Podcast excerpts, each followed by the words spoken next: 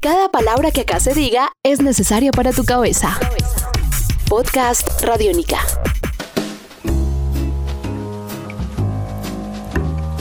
Podcast Radiónica. Esto es Simona Dice, el podcast en donde viajamos por el mundo con música, con canciones, sin una sola visa ni pasaporte.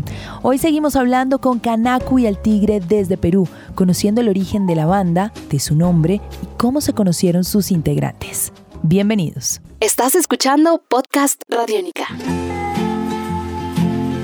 ¿En qué momento, en qué año surge Kanaku y el Tigre? ¿Por qué decides hacerlo? ¿Y cómo son esos comienzos también de, de, de la banda? Yo vivía en, en Canadá en ese entonces y tenía un pro- proyecto de colaboraciones que se llamaba El Tigre. Y este era, consistía en como que um, grabar músicos callejeros en diferentes lugares. En esa época viajaba bastante, entonces siempre me encontraba con músicos. Siempre había músicos en la calle. A mí, yo, yo siempre que veo músicos, música en general, me quedo muy, muy pegado viéndola. Entonces como que siempre veo mucho a los músicos que tocan en la calle.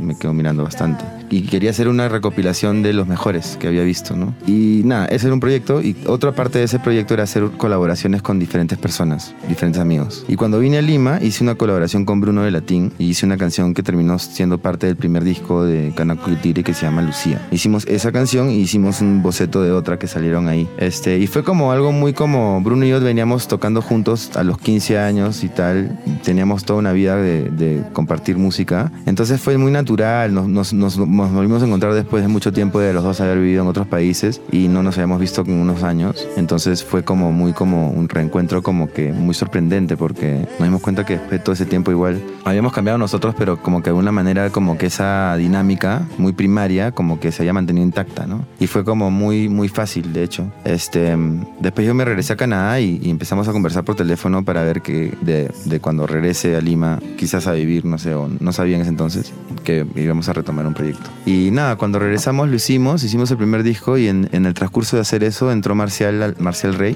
que él también tiene un programa de radio, de hecho, en, en Lima. De ahí entró Marcial a la banda, pero claro, Marcial también es músico, de hecho es este, también es instrumentista y toca, ¿no? Toca en, tocaba en ese entonces en, en bastantes bandas, porque era, era como medio que sesionista, entonces lo llamaban para muchas bandas diferentes. Tocaba covers con los, con los Dickens y, o oh, no, con los Dickens, no, con La Bandeja. Bruno también, de hecho. Y tocaba, pues tocaba bastante. Y nada, él entró a la banda, grabamos el... y terminamos ese disco y lo sacamos y vinimos a Colombia y, y estuvimos acá, de hecho, en Radiónica, en una entrevista también. Y después, este, nada, y así fue, y ahí empezamos a trabajar en eso.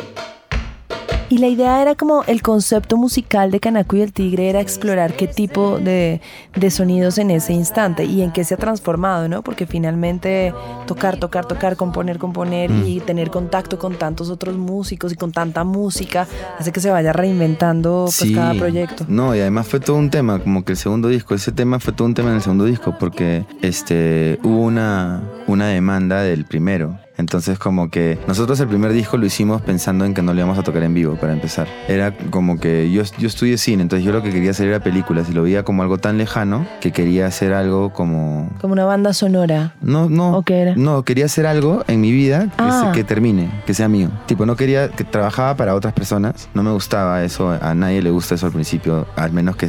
No, no tenía un lugar tampoco importante en, en esos trabajos. Era como trabajo de... de trabajaba, empezaba a trabajar como... qué persona, ¿me entiendes? Uh-huh. Entonces tenía todos mis proyectos y cosas mías que yo quería hacer, o sea, como artista, ¿no? Entonces, tipo, veía como hacer una película como algo tan lejano y ya tenía todo este bagaje de música, entonces este, como que ya lo, lo que quería hacer con Bruno era como que hacer algo que podamos empezar y terminar y publicar, básicamente, como que colgar en internet y que, la, que, que lo escuchen nuestros amigos y a ver quién se lo pasa y quién no, y, y simplemente tener la satisfacción de haber hecho algo y haber podido cerrar algo, ¿no? Sin pretensiones también. Sin, no, sí, claro, sin ninguna pretensión. Y eso fue lo más difícil de hacer un segundo disco, sin pretensiones también. Pero pretendiendo. Pero pretendiendo. Entonces, como que llegar a ese lugar en donde estábamos cuando hicimos el primero fue súper importante y fue súper difícil. Uh-huh. Por eso nos demoramos tanto también. Porque cuando ya se plantea una continuidad de un segundo disco, hay una responsabilidad un poco como con el proceso que se, que se ha venido viviendo, supongo. Sí. Sí, es como que tienes que cargar con ciertas cosas del pasado también, ¿no? ¿Y qué cosas decidieron meterlas en la mochila y cargar? ¿Y qué cosas dijeron no más? El espíritu.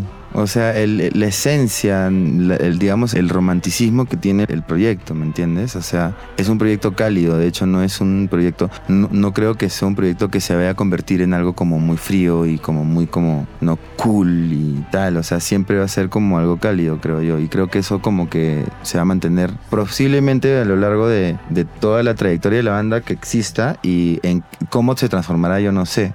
Uh-huh. Pero como que ese, ese espíritu, como que esa esencia sí se, sí se mantuvo en el segundo disco, ¿no? Y, y todo lo demás creo que fue, fue sujeto a cuestionamiento y muchas cosas este, fueron. Estás escuchando Podcast Radiónica. Finalmente, Nicolás, es una pregunta obvia pero necesaria. ¿De dónde surge como el nombre de la banda? Dices, El Tigre, ya existía como un proyecto, ¿no? Como claro. Músicos en la calle que te encontrabas. Pero Kanaku, ¿quién es? Ah, Kanaku simplemente era que... Kanaku era la, el estudio de grabación que había estado empezando a montar Bruno Bellatín, que, era mi, que es mi socio, es uno de mis socios con Marcial. Este, era, era, ese era el estudio, Kanaku Studios. Uh-huh. Entonces, como a falta de nombre, y era, como éramos dos en ese entonces, antes de que entre Marcial, eh, le dije, bueno, ¿por qué no le ponemos Kanaku y el Tigre? Tipo, suena como, como que interesante. Uh-huh.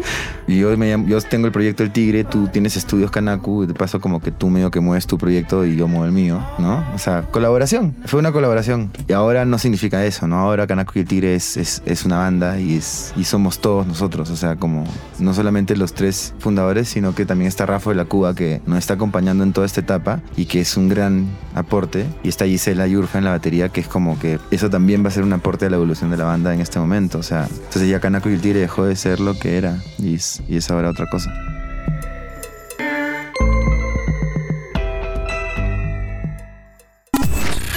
Este es un podcast Radiónica.